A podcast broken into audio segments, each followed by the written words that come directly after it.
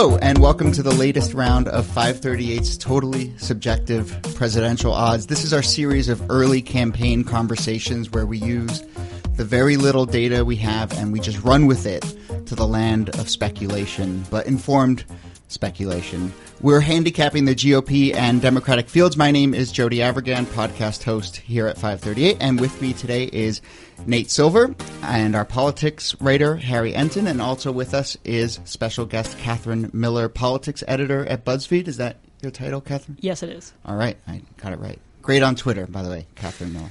Uh, I should say before we get going that if you're listening to this in the feed of our podcast, what's the point? Don't worry, a proper episode is coming very soon, but we figured we'd give this to you as well. And if you're listening to this online somewhere, why don't you go subscribe to What's the Point so that you don't miss uh, future episodes? Why not? Subscribe to What's the Point? I mean, our podcasts are pretty good now. All right, pretty good. We'll take it. Okay. Uh, and we are going to launch a proper politics podcast this winter, but this is our occasional home for now. So let's get going. The way the way this works is we are providing odds for each candidate in the uh, Republican and Democratic field for whether they will win the nomination in their party. So right now, as the race stands on this day, what do we think their odds are of winning the nomination? This is kind of a pre-debate. We wanted to sneak this in before the debate because potentially these odds would change tomorrow. So let's start going down the list and I can't believe I'm going to say these words in this order. But let's start with the front runner, Donald Trump. Nate, Donald Trump's odds of winning the Republican nomination. Two Two percent. percent. Katherine. Zero. Zero. Harry. Negative 10%. I am digging in fully on this one. I don't care that he's leading in the polls. Donald Trump is not going to be the Republican nominee. If he is the Republican nominee, I will buy Dave Weigel a lunch and go to that lunch in a bikini. Okay. Um, So I'm the I'm the Trump optimist, I guess, with yeah, the two and percent. Harry, here. Harry, for the first time in political odds, has gone to negative numbers. And does that mean that then you have more odds to play Yeah, with? it's cheating, dude. It is might, maybe cheating. You have more odds to play with for the other candidates? That's 'cause correct. It all has to add up to 100? That's correct. All right, so he's really thinking outside But the, look, I, you the know, box here. you can be really snarky about Trump. For me, the primary is basically an obstacle course, right? Um, you know, the first hurdle is can he survive this first debate, the initial round of media scrutiny, or actually like a decline in media attention is a lot of it, right? Um, where right now he's getting about fifty percent or sixty percent of all the media coverage of the entire campaign. What if Ben Carson or Ted Cruz or Scott Walker becomes a big story, right? Um, will voters who like several of these candidates haven't shopped very much then say, "Well, I heard Scott Walker's name yesterday, so I'm going to to name him as my first choice and not Trump." Um, but then you get into a later stage where the universe of voters becomes more informed. You get likely voter polls instead of registered voter polls. Um, then the voting begins. It's a long slog, and whether Trump's organization is up to stuff snuff, I don't know, right? Um, but it's a tough course. There's also uh, the- the summer will end. Like the summer will end eventually. There will be more news. The day that you didn't hear very much about Trump was the day there was actual news about Hillary Clinton's email. Yeah. So like once there's more news, fewer candidates. Like once a few of these guys drop out, which probably will happen after the first debate, maybe um, you'll end up with like a smaller group of people. And Walker, I mean Walker, Bush, Rubio are actually good candidates. Like there will be more people getting around them. So one of my questions about Trump is whose momentum is he stealing? Like, is there a candidate out there who right now would be gaining traction were it not for Trump, or is it like when Trump leaves, we hit the reset button, everyone's back to zero, and then we we start again? Yeah, I mean, when you look at Trump's support across different demographic groups, it's pretty consistent. Maybe he's doing slightly better among men than women, and maybe he's doing slightly among better among those who support the Tea Party than not. But I would again bring up that we had this show before. We've seen it in 2011 where we saw these candidates rise and fall. Herman Cain, Rick Perry, Michele Bachmann, and their bumps lasted about a month to a month and a half. We're only a month into this Trump thing. You So- really think it's analogous? You, no one here wants to make the case that the Trump bump is a little more than what happened with Herman Cain or Newt Gingrich. Well, so so far it's on that Cain Gingrich trajectory, right? It tracks it pretty well so far.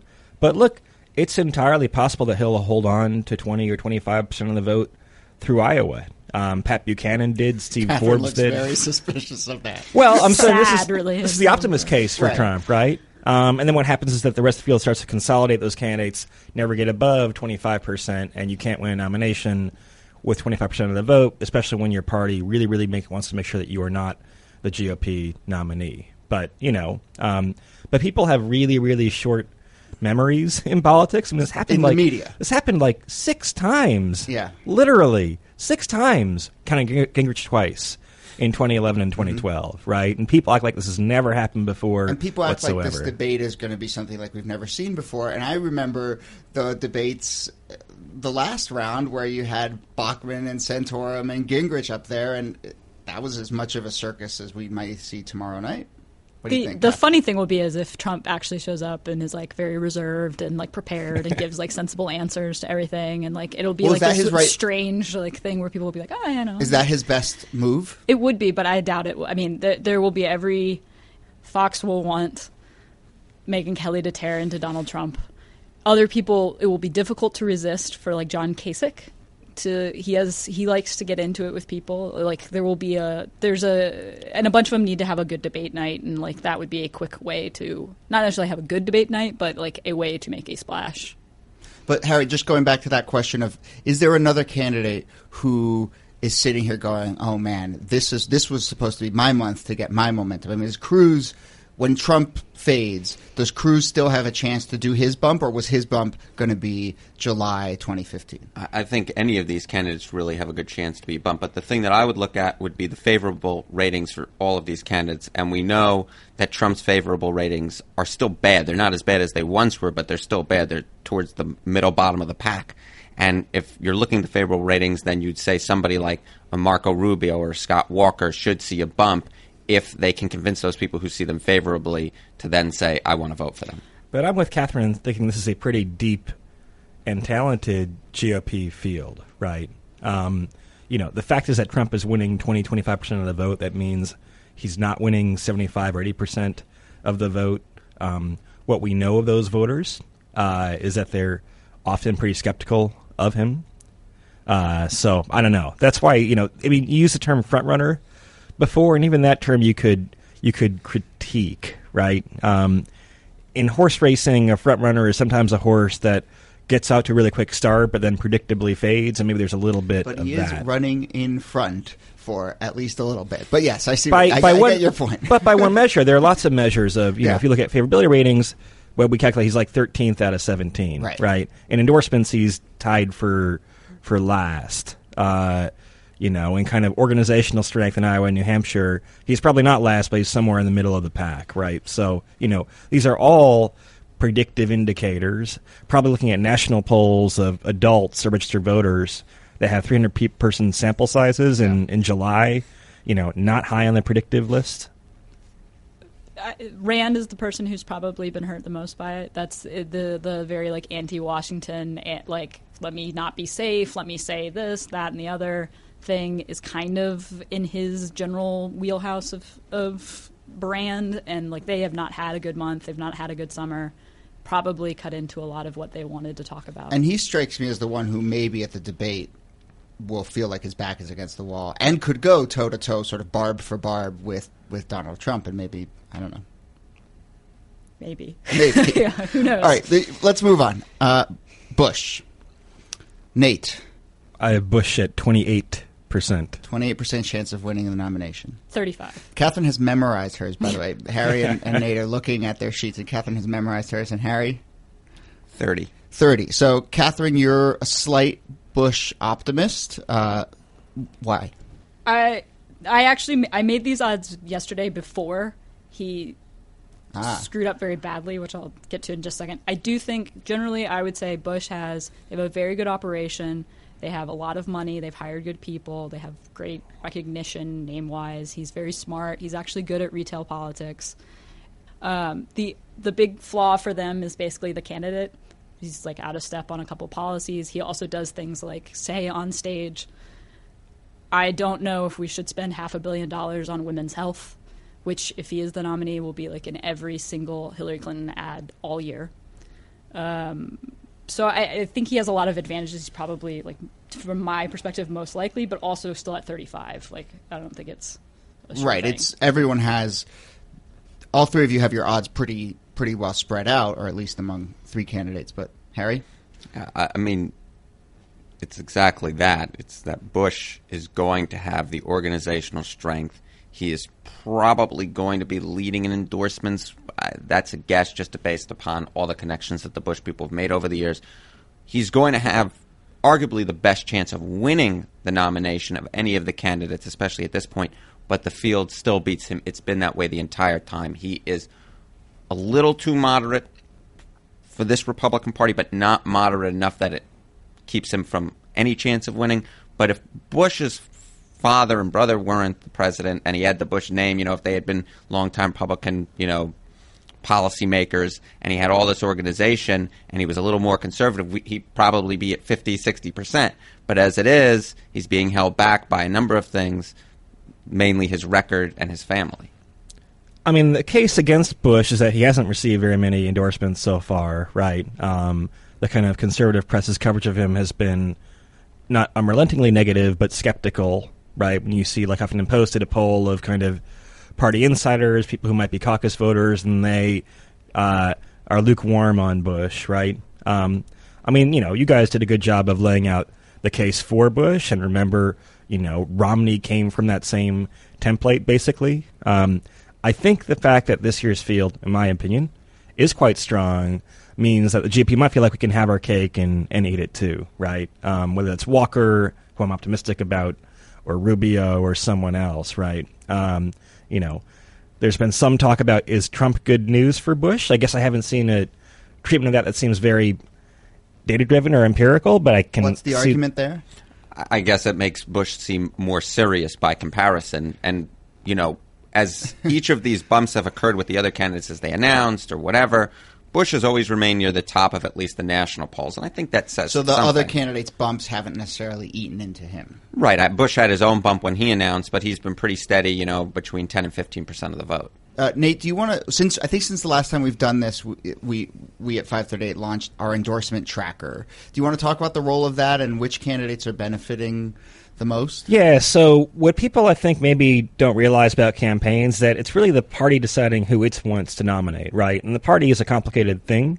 Um, the party means, you know, uh, the head of the RNC down to people who are actually voting in, in Iowa and New Hampshire and whatnot. Um, but, you know, it's more of a smoke filled room process still than people realize, even though it might literally take place in a cornfield in Iowa over many months over many different types of conversations that are occurring. Um, but historically, looking at endorsements is a good way to know what influential Republicans, what the party, quote unquote, thinks about the candidates. And so far, we've seen on the Democratic side, Hillary Clinton, I think, has all but one endorsement.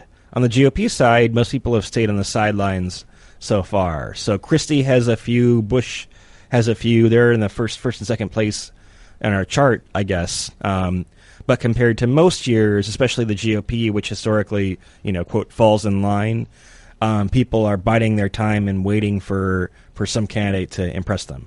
Same thing with donors too, for the Yeah. most part. The the major donors have really not quite committed to to anybody uh, so far. Are they staying on the sidelines or are they spreading their wealth?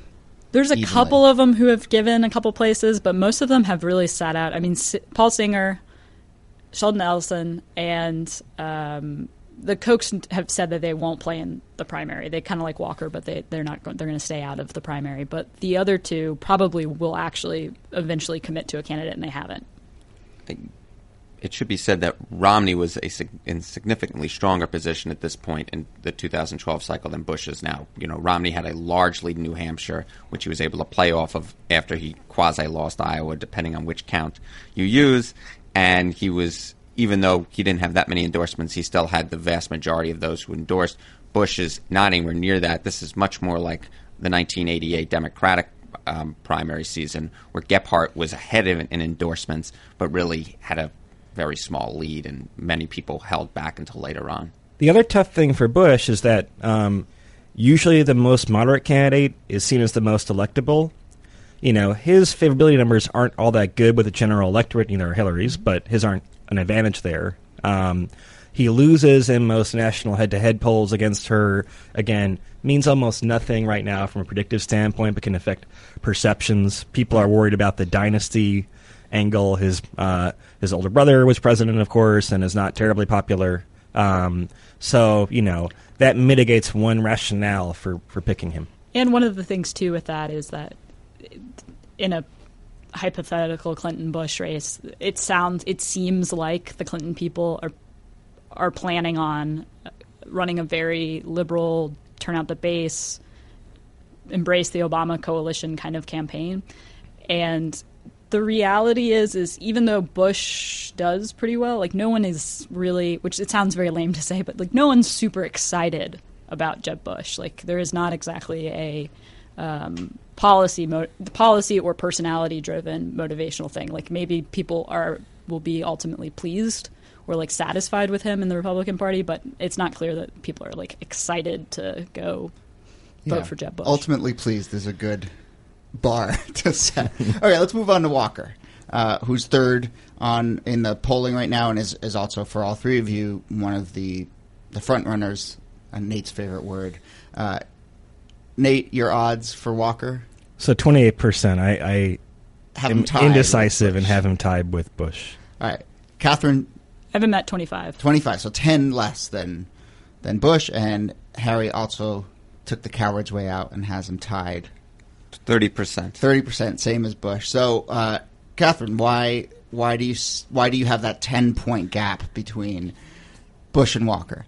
Mine, that's more arbitrary than anything. I do Yeah, kind of this is still, all arbitrary, don't still generally we, think we that should say if you go to betting markets, they have a much bigger gap than any of us have. Really? Right? They have like Bush at forty percent, and Walker I think is in second, but like fifteen. So we're all compared to the convention of wisdom.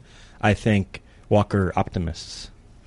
and I'm generally a Walker op- optimist for the. I think he's. I think one thing that will come through. He's got some problems, but one thing that will come through in the debates and probably as the year goes on is he has a very clear, very strong conservative record that's different than a lot of people in the field. He has executive experience, two terms. He's he's very smart. He doesn't necessarily always like. I, he's good at talking about their their record and like public sector unions are very unpopular in the Republican Party and he's somebody who's done it twice and like you know won three elections basically in Wisconsin and will do well. They've also done like on a this is like on a much minor level but they've so far they've put together a pretty good campaign. They do actually really good digital work. Like they've had good ads. They're good on Snapchat. They're good on Instagram. Like they're uh, it's a very like it seems like a very adept campaign. Like those are small things, but it seem it to me indicates Right, that the like, Iowa campaign is primary. Yeah. The people who vote in the Iowa primary aren't on Snapchat, probably. Probably But- not. They're all, But it's a but nice yeah, indicator Yeah, that they have their but, uh, act together. Yeah, the campaign is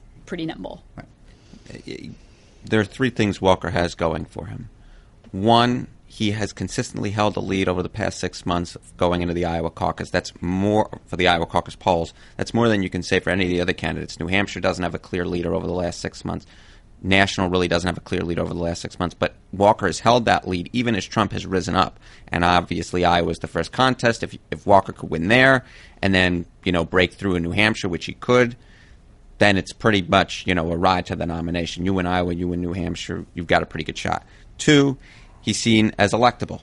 He obviously won in Wisconsin, which is a swing state. He won there three times in four years. There could be some arguments about midterm electorate versus presidential, but even if you adjust, Walker has a pretty strong record. And it's a strong rhetorical point. I won three elections. Right. And then three, he is seen as the candidate who is closest to the average Republican voter. So YouGov took polls over four weeks in June, and they asked them to place the candidates on an ideological scale, and then asked each Republican to place themselves on an ideolo- ideological scale. And Walker was seen as the closest to the average Republican voter. That's those are three things that make Walker quite dangerous. And as we were talking earlier about how the it's a consensus building process, right? That's really helpful. That Walker, you know, he's not.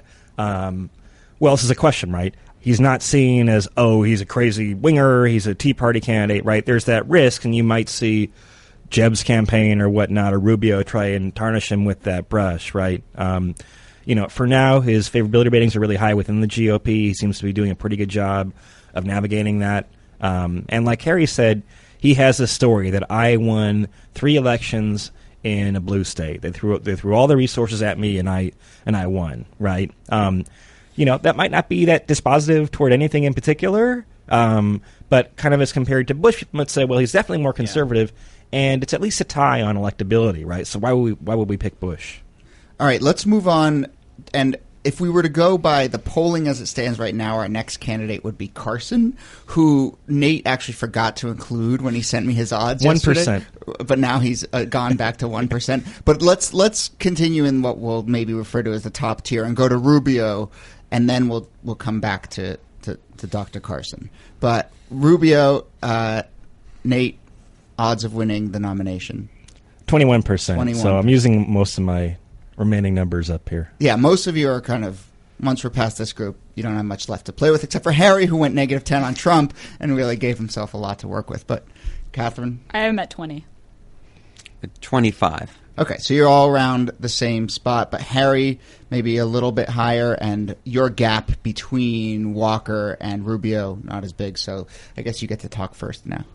I mean, the question for Rubio is can he put it all together? He has so much potential. He is somebody who has the ideology pretty much of where the past few nominees have been, um, as seen by the public. He has a fairly conservative record. He's someone who appeals to both the establishment in Washington as well as the Tea Party crowd. And he is seen as the most favorable candidate in poll after poll after poll among Republicans. He also does well among second choice. You know, you your first choice and who's your second choice. He's right there near the top of Bush. But merely being well liked doesn't mean that people are going to pull the lever for you. And in the polls, at least recently, nationally, Iowa, New Hampshire, he is, you know, seventh, eighth.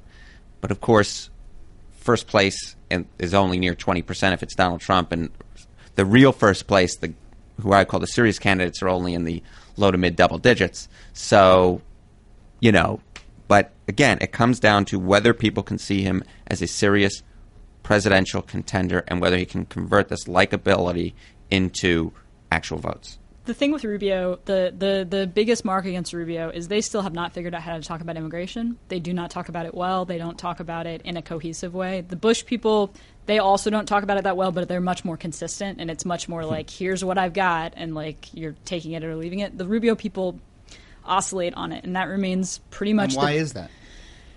it's unclear to me. I mean, they, they he has he supported the the comprehensive bill that was very unpopular in the Republican Party, and then he basically backtracked, rejected that, and they've never quite completely distanced themselves from it. They kind of sometimes give the vibe that they talk about it differently to different people, which is not something that you want to project. That will be a big problem in and of itself if that's indicative of how they're going to campaign. It's going to be a big problem for them overall if that's like a, a small slice of how they're actually campaigning. I think the big source of his appeal in Iowa, I don't think he's actually all that popular with Tea Party people anymore. I think immigration has really hurt him there. Is that basically he's he's like a nice, young, responsible young man, and that is like his. He polls really, really well with old people, with very old voters, which is good in the Republican Party. That's who you. He pulled really- well with that one old guy who just kept giving him money like every Yeah. six months in Florida. Wayne Wayne uh, Braman, I think. exactly. Yes. Yeah, I think the risk for Rubio is um, getting lost in the field a little bit, right? Um, he does have kind of the best favorability numbers, or tied for the best with with Walker, right? Um, I think in terms of electability, you could talk about his Hispanicness, um, talk about being a fresh face. He's not going to rile up people on the left as much as a Walker would, right? So maybe not motivate as much Democratic turnout. Um, you know, immigration's a tricky issue for him. If you average it out, though, he's kind of very close to where the party is on the whole. He's kind of at a nice spot where he still has some Tea Party cred, enough that they might not vehemently hate him being nominated, although they might not support him. Um, but you know, you could have said some things about like Tim Pawlenty four years ago, and Pawlenty uh, got lost. Rubio, in contrast to Pawlenty, has plenty of money, um, so you know there's probably not an immediate threat.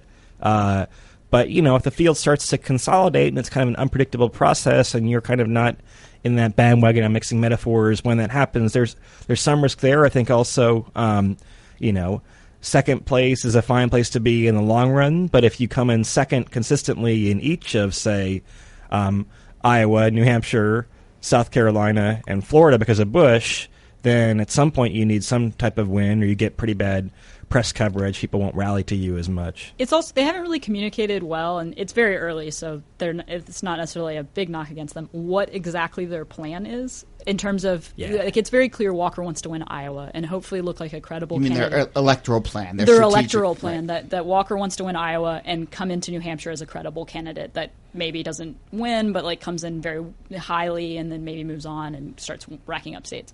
Rubio uh, uh, Bush clearly is counting on winning New Hampshire. It's not really clear exactly what Rubio plans to do in terms of winning Yeah. an early state. So, Harry, if you were consulting the Rubio campaign, shudder to think, what would be their path? All right, I think that you have to hope for one of a few things to happen. One, maybe you can in Iowa, you know, the winner might only need twenty to twenty five percent. That's not anyone could really win twenty to twenty five percent. So either it's Rubio winning there, or maybe he can hope that Walker doesn't win, but someone like a Ted Cruz wins, or maybe a Rand Paul wins, someone who ultimately at the end of the day probably will not be seen as credible to most of the party. And then you could go to New Hampshire, and you know Rubio's numbers there are fine. Rubio probably, at least according to some reports, has one of the best organizations in South Carolina going. So if he can get to South Carolina and still be alive, that's you know pretty much right next door to Florida. Um, it's a state that's sort of right in, in the middle of where the Republican Party is, sort of like where Rubio is. So if Rubio can get to South Carolina as a credible candidate, then he's in a pretty decent position. I mean, I you know, we've seen a few signals that they're trying to talk up South Carolina a bit. I mean, you know, to me, a Rubio path to the nomination, he'd probably do well in states like California, right? Kind of maybe um, states where there are a lot of delegates and a diverse electorate, relatively speaking, right? That could help him a bit. But but I don't know. I mean, the press likes people who who win early on. I agree with Harry's take though that if you had a Cruz or a Rand Paul or God forbid a Donald Trump, right, win in Iowa, right, um, then you might have kind of a a who's the real conservative, the electable conservative election then in, in South Carolina, and that could But play to that Rubio's ex- benefit. right? So, so a, a win by one of those candidates in Iowa does that extend the race, or does it mean that everyone freaks out and consolidates around one person earlier than they normally would? I mean, it depends which of those candidates it is, right? If it's Huckabee, for example, people will say we've seen this before. We can kind of dismiss it. If it's Trump, well, you know, there's going to be a, a Category Five Fire media alarms, yeah. hurricane A pack storm. Yeah. the uh, and uh, the the big the big thing for Rubio, the Rubio people have always emphasized for most of the year that that they thought the debates would be very important for them, and now they begin, and I think that's they they are counting on the debates making him look class you know class above. Yeah, I mean, if you want to go to an example where an unacceptable candidate won, you know, a primary or a caucus, and then the party kind of maybe freaked out a little bit. I think '96 when Buchanan was able to win in New Hampshire with you know 26 or 27 percent of the vote, and then it got to South Carolina, and basically the entire organization got behind Dole. Dole easily won there, and then it was over in like a flash. It was it was just amazing how quickly it ended. So I would say that it would probably speed up, you know, where things are going if someone uncredible wins, and I don't think uncredible is a word, but someone non-credible wins, um, and they're going to, you know, quickly try and figure out we got we need to we need to squash this. And Rubio is in a good position because he's well liked across the party. All right.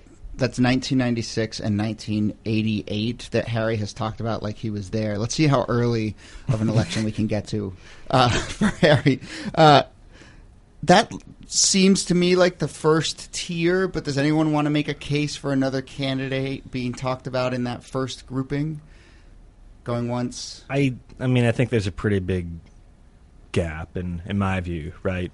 All right. I mean, roughly, I thought about it this way for a long time. It's like 25% Bush, 25% Walker, 25% Rubio, and 25% other, right? And I know I have Bush and Walker now a bit ahead of Rubio, um, But that's the but tier. I think there's, yeah. All right, so let's let's go to the second tier, and we're going to cruise uh, through this, but we can give a note or two on some of these candidates. But I'm just going to rattle off names. Uh, so Kasich, Carson, Huckabee, Cruz, Paul, Christie. That's the second tier, and then we have our other seven or so. But maybe that's our second tier. A, a lot of you have Kasich at least with a decent chance, except for Katherine. Katherine, you have Kasich at one. Give him one point. Yeah. You gave him one percent, whereas Nate gave Kasich six, and Harry gave him eight. That Donald Trump minus percentage really paying off. Yeah, that's true. Lots to play with. But you, you, you, you think that Kasich is in Graham and Santorum and Fiorina territory? Uh, well, no, I gave a bunch of people zeros. So, Okay. I, So one. Ka- acknowledging Kasich with that one percent was really me being like, it's it's not completely impossible. Um, I do think he's in a weird. John Kasich is a very interesting political personality. He has a weird delivery method on the stump where he like is kind of theatrical and then like also does a lot of asides and it's just like a very acquired taste. Um, I think his approach on the Medicaid, he did he expanded Medicaid in Ohio, that very unpopular in the Republican Party. He treats it like this very like I want to look St. Peter in the eye and like be, you know, okay um, thing that is pretty like an anathema to many, many Republicans. Uh, and I just don't. I think that'll ultimately be a huge problem for him. You know, I think he has problems. I think they're not that different than Jeb Bush's problems. So I kind of see him as a as a backup Bush, Backup Bush, as opposed to Bush. someone like Christie, who I think has you know we'll probably talk about Christie a bit, right? Yeah. Um, you know, Kasich has polled okay in New Hampshire, right? He got, I mean, you know, all it takes now is like six percent, and you're like in third place in the polls, right? But there's a little bit of a polling pulse, I suppose. The electability argument, like, hey, I won Ohio by huge margins, right? That's pretty strong. Um, you know, I think he might be more playing for the VP Derby. Will inherently be speculated about a lot because of where he's Yeah. from.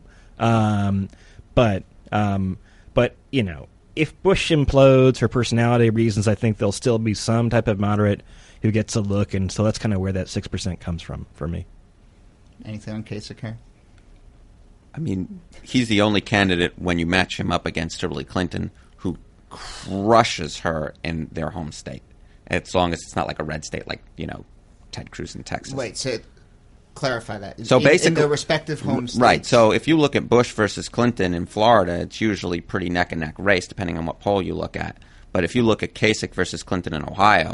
Kasich leads her by you know five to ten points. and you've written about poll. this before that if you can't win over the people in your state, this is your, your this is your skepticism about Christie. Right. Then you're in real trouble. That's exactly. Right. I just think if Kasich becomes like a real credible thing, like in the last three weeks, I've seen him say a number of things, including this parti- my personal favorite, which was when he was in Iowa a few weeks ago, and he was like, "Iowa's a lot like Ohio. You have a lot of ethnics here."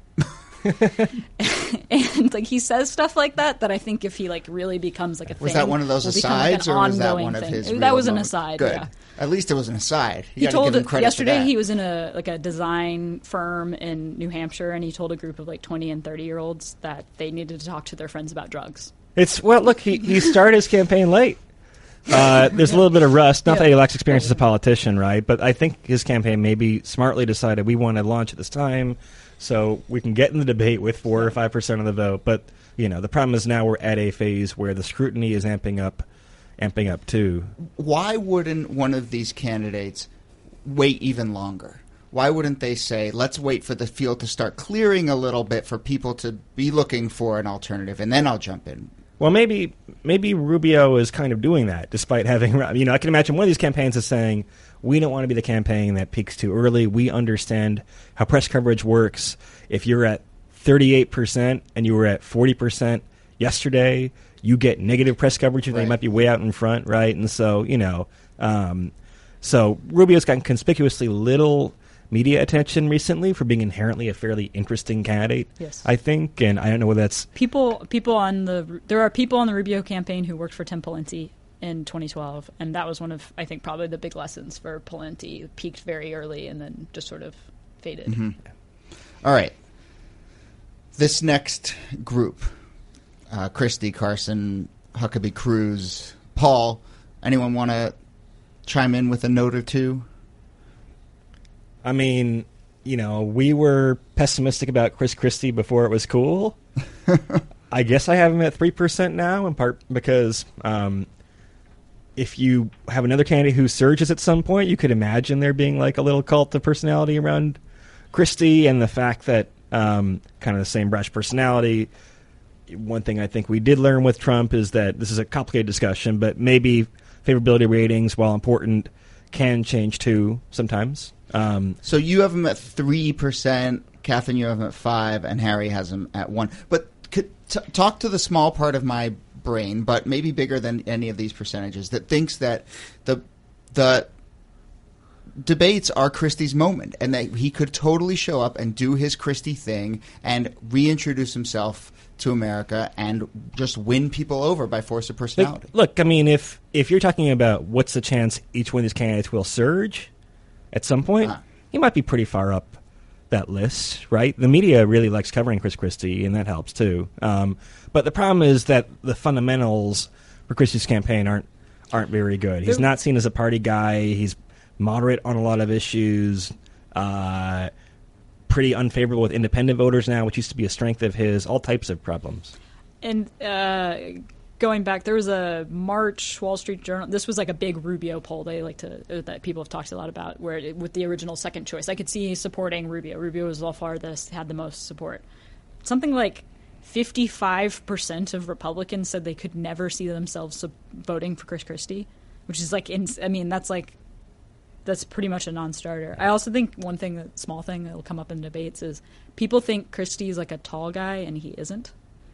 Oh. And when you see him on stage, I have a feeling it's going to be like a, a surprise for some people. He's, I think he's like five nine or something like Are that. Are they negotiating for a stool right now? That's probably happening behind the scenes. And Harry, you you've been a long time Christie skeptic. You know, I agree with Nathaniel on the idea that we have learned, at least with Donald Trump, that favorability numbers can move even for people who are considered to be well known. Christie's still stink. And the reason that they still stink is mostly because he's not seen as a party guy, whether it be hugging Obama in 2012 or after Sandy, or whether it be his speech. And he's also seen as too moderate. And those are the same problems that, you know, trail Trump a little bit. You know, he's mm-hmm. not seen as a party guy. He's, you know, donated to Democrats. He's seen as moderate on some of these issues, such as trade. And those underlying fundamentals, even if the favorability numbers shift for Christie, they're still a problem for him the same way that they are for Trump, even as his favorability numbers have shifted. Let's do a little bit on the debate tomorrow night, since we've we've kind of got our well, we know what our group of ten is going to be on the stage. I don't know. What are you going to be watching for, Nate? Um, I think I'll be watching uh, Ted Cruz a lot, Ben Carson a lot. Um, you know, in terms of, and we shouldn't be focused on the short term, right? But one of the more important near term dynamics is they might feel like we can capture this Trump energy in a package that um, is going to be a little bit more acceptable, right? Um, I mean, it sounds strange. I mean, Ted Cruz can be so brash and boisterous himself, right? But you know, um, I'm sure he is steaming and saying, "How come I have not captured Yeah. this Trump surge? It should go to me. I actually have a little bit of organization, right? You know, I'm as good a troll as Donald Trump is, right? And I have a good media game, and so you know, I think he might be fairly aggressive. I think you know, by contrast, I mean, basically, you know, which candidates have very little to lose, right? I think I think it's pretty straightforward. It would be so amazing if if if Trump came in and just played it totally low key, and then all these other candidates just overcorrected for Trump, and then you had Christie and Cruz going nuts while Trump was just sort of like, "We'll see what happens." That'd be that would be actually be great. But um, from like an entertainment perspective, um, I my big thing is I think Rand Paul has had a terrible summer. They haven't raised money. They really haven't raised money from big donors in the super PAC. They only raised three million dollars. Um, they aren't polling well, really, and now they've they've just had some uh, some of the people involved with their larger campaign operation were were just indicted today. Uh, so I think, or are going to be indicted. Um, and so I think the the big he's going to he's going to need a big night and he also doesn't have the most self-restraint in terms of like resisting attacks like if chris christie comes after him if donald trump comes after him he'll want to like just like go after them all night Anything that you're going to watch for tomorrow night, Harry? I mean, I'm just going to you be. going to watch? I, oh, I'm absolutely. You're going to watch. I'm going to watch. We're going to live blog. We're Harry's gonna- we're gonna- be there. There, there you go. I mean, I'm going to be honest with you. I'm watching for Trump, baby. Okay. I mean, that's why I got the Trump debate, you know, countdown clock going. I posted it to Twitter. You know, that's what I'm about. I'm about the Trump at this point. All right. Uh, with this remaining group, I should just channel the voice of Micah Cohen, our politics editor, who has long been a Perry, for some reason, booster. But Perry's not even going to be on the stage tomorrow. But Micah feels Micah has this theory that Perry's back was really terrible last time, and that his, and which is true, but that his back is better now. He's going to come out, and I don't know what Micah was thinking. Like Perry would come out and like do push-ups on stage and prove to everyone that he's in great shape or whatever. But he's not even going to get a chance. So, do any of these candidates who don't even get a chance to be in the debate tomorrow night, is this a death knell for them, or can they still keep going? It's such a deep field. Like, what's the rationale for taking another chance on on Perry or a first chance on Perry, Right. right? Or or Jindal? I mean, you know, Fiorina. I don't know. Um, it's a different background than other Republicans have. She's the only woman. Um, her favorability numbers have actually been pretty good. Um, so I think And she, she might be in the race for for VP, right? might be in the race for VP, but I would look to see if if uh, you know she's the one that if she were on the temp candidate stage, at least could be interesting, right? Um, so I think maybe that's what I'm watching the JV debate. You're going to watch the JV debate. It's it's my job, Jody, Yeah. but for entertainment also, yeah. There's a lot of debates. I'm going to watch the JV debate as well. I am. All right, let's move on. Odds of Hillary Clinton winning the Democratic nomination.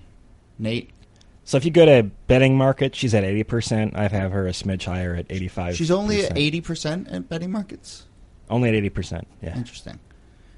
I have her at 97. 97%. I like that. 93.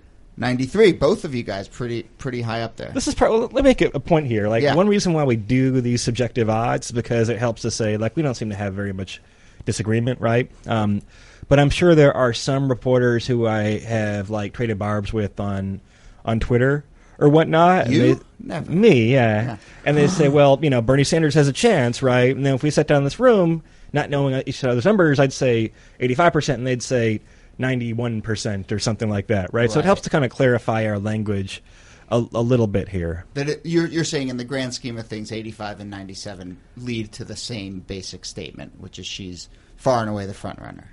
For sure, yeah, and we can debate. You know, um, you know, I inherently tend to hedge my bets a little bit because we have not had that many years when the primary process was was like this, right? Yeah, this is a very unusual. Like we were looking back last year, late before uh, the whole Bernie Sanders thing happened. Like last year, we we were looking at it. It's like you kind of maybe like.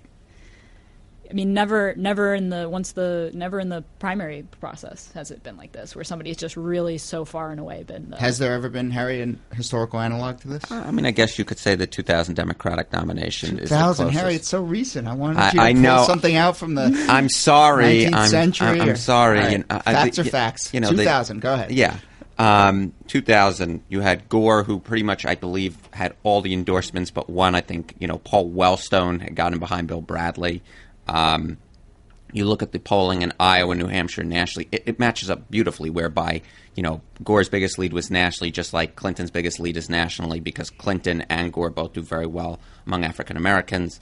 Um, you look in Iowa, which is sort of where they, their second best place, the best of the early states, both Clinton and Gore. And then you look in New Hampshire, which is where they're quote unquote struggling with, you know, figures sort of in the mid 40s, but still leading the competition at this point. And it should be pointed out that although Sanders has certainly risen much more in New Hampshire than in other places, he's right next door in Vermont. It's a very white state, and Clinton's lead has been holding. She's holding in the mid 40s. If you look at the polling in late July and you look at the polling in early June, Sanders' surge has pretty much topped out, and Clinton has like about a 5 to 10 percentage point lead. So maybe the more more interesting way to ask about Clinton is has it has it changed in the last week or month or two months? So we've we've it's been a while, Jody, since we It's had been the a while since we did these odds, so I don't remember where you um, were last I think I was at like eighty, but so in my opinion, it's not changed very much, right? And you see, I mean, there's frankly the Democratic primary is boring compared to the GOP. So you have the press press desperate to concoct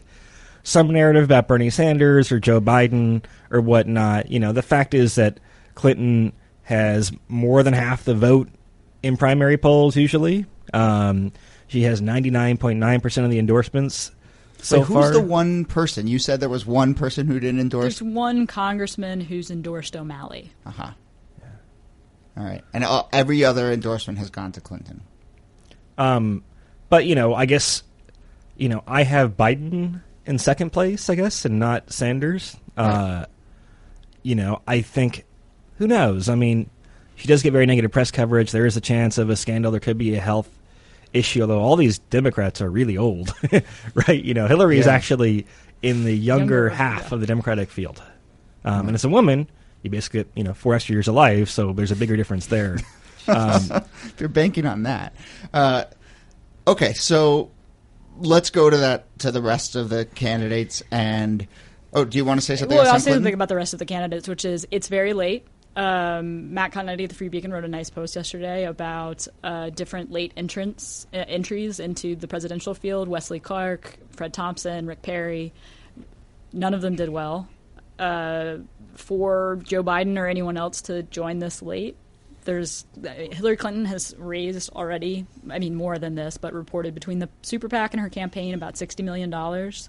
Um, she she has many of she has basically hired everyone working in Democratic politics, and they are basically spending all of their time doing organizing meetings in Iowa and New Hampshire. It's just a very it's a very high barrier to entry for someone else. At what point? Well, go ahead, Nate. Do you have something on that? Yeah, so you know, my scenario for like Biden Right. isn't Biden beating Hillary. It's that it's that the campaign implodes for some mm-hmm. reason or another, right? And that's kind of a hard number to to estimate, Yeah. right? um, you know, maybe me a little bit. But bit. you did say seven. You had to put a number on it. and I appreciate you picking an actual number. I do se- think if if the campaign does implode, like in the unlikely event that the Obama Justice Department prosecutes Hillary Clinton for her email security, uh, I think I would guess, I would bet that there would be a lot of pressure on somebody like Deval Patrick or Kirsten Gillibrand or someone who's young. Younger, You think it goes to Patrick them isn't. Yeah, I mean, I think, goes and it would become like this weird thing that like would excite a very small group of people, but probably wouldn't ultimately be successful. you don't think there's going to be a Clinton collapse. Harry gave a shruggy. Harry, Harry gave us. It wasn't even a shruggy because a shruggy is kind of more like hopeful and fun, and that was just kind of like, eh. I, I mean, I have at 93% basically her odds of where President Obama stood on the eve of the 2012 election, his odds versus Mitt Romney, which is sure, something could happen. You know, I could walk into the middle of Times Square and propose to a woman I never met, and she could accept. But my guess is that that's not going to happen. And if it does happen, then we can reevaluate them. But, you know, that gives us a chance to say it's not a sure thing, but it's as close to a sure thing at this point you probably could have for a non incumbent running for a nomination. And so, what were you thinking when you read the series of Biden articles this week? I was thinking, man alive, I wish I didn't tell myself that I couldn't bet because I sure as hell would love to bet against some of these people writing these Biden articles. I mean, the Biden articles were very like to be sure right? Like, you know, to be sure, Hillary Clinton is the best candidate ever at the stage of the nomination process. But Joe Biden, you know, um, you know, they weren't very convincing. With that said, if there is a problem with Clinton campaign, I think to your point about it being pretty late, you know, Biden's run for president twice before, run for vice president successfully twice. Um, you know, that's why he's a break glass in case of emergency candidate. I think might not be a great general election nominee for Democrats, but um, you know, one other conversation is how come the Democratic field is is so thin? Because you could talk about like a Gillibrand or a Deval Patrick or a Hickenlooper or whoever else, right? You know, Castro brothers. Why are they not getting more notoriety and and attention? Um, that's a good question, right? You know, some would say it's because Hillary is so strong that she gobbles up all the resources that would go to another candidate like that, right? So the fact that the field seems so weak is a sign of Clinton's strength. I'm not sure I completely buy that, given how badly Democrats were decimated in 2010. Yeah, see, that's what I, I would. My, uh, they didn't win governor seats Yeah. and and senate and big senate seats in 2010, and it and that's where many of these the Republican guys are coming from, basically. Are any of these people on this list gunning for the VP spot with Hillary? O'Malley, Webb, I don't know. Lincoln Chafee. Lincoln no. Chafee. I, I guess maybe O'Malley might be, but O'Malley. Just Everyone a, is shaking their head. It's just a wrong place, the wrong time, and the wrong candidate. Yeah, with scrutiny over policing strategies in Baltimore, it's you know it's sort of quote unquote unlucky. You know, that's an issue. Personally, I'm glad it's getting a lot more attention, so that's why I put it in scare quotes. But you know, um, that's the thing that people kind of know about him. He's not had a good campaign so far. The two things about O'Malley is everything that he, other than that, which he isn't particularly liberal on, like immigration, he has a very liberal record on. Guns, a few other things, he has very liberal records on from Maryland.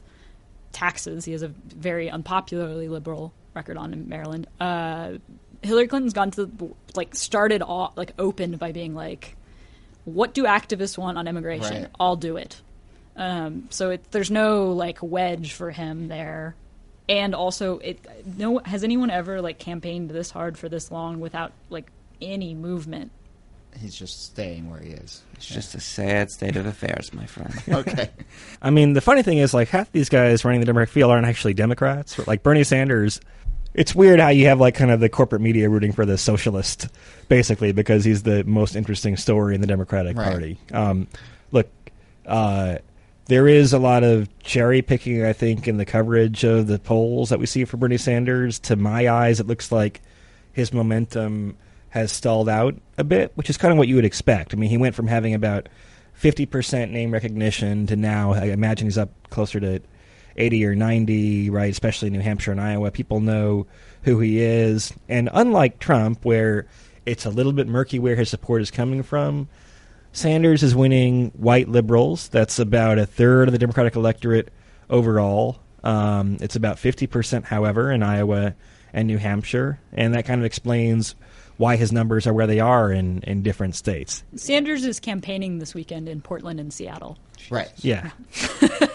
um, And what and why? Because he want that's where he will I raise money, gonna and then he'll take that money Maybe to Iowa. I don't New know. Hampshire? I think it's going to just be like a sort of like an actual episode of Portlandia type, like twenty thousand people.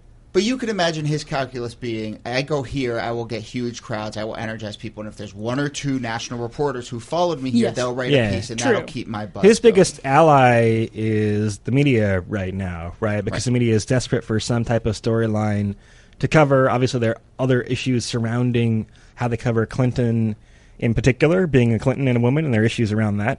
Um, but you know, actually, I think one thing the Clinton campaign needs to do is is not panic, right? Because objectively, they're doing very, very well. Um, but I think that mostly negative media coverage will not change until we get into the general election phase of the race, right? Um, expectations are so high until she actually accepts the nomination or, say, wins Iowa by 20 points when polls predict 10, right? Um, everything else will be seen as, as a disappointment. All right, last point from Harry. One last point. YouGov asked Democratic voters where they see themselves on the ideological scale and where they put the candidates.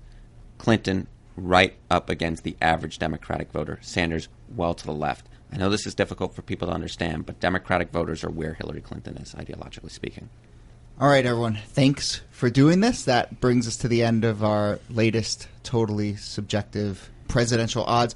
We should say that tomorrow night, uh, during the both the JV and the varsity debate, uh, five thirty eight will be live blogging, and you can devote a tab to BuzzFeed as well. What do you got? Do you have anything planned, we Katherine? a lot of. We are going to cover the hell out of this debate. So both, both, both editions. All right. Thanks to Nate Silver, Harry Enten from Shalom. 538, and Katherine Miller from BuzzFeed. Thanks for joining us. Thanks. Thanks for joining us. My name is Jody Avirgan. Uh, subscribe to What's the Point if you want to keep getting these, or you can find them on the website at 538.com. And hopefully, we'll see you at the live blog on Thursday night.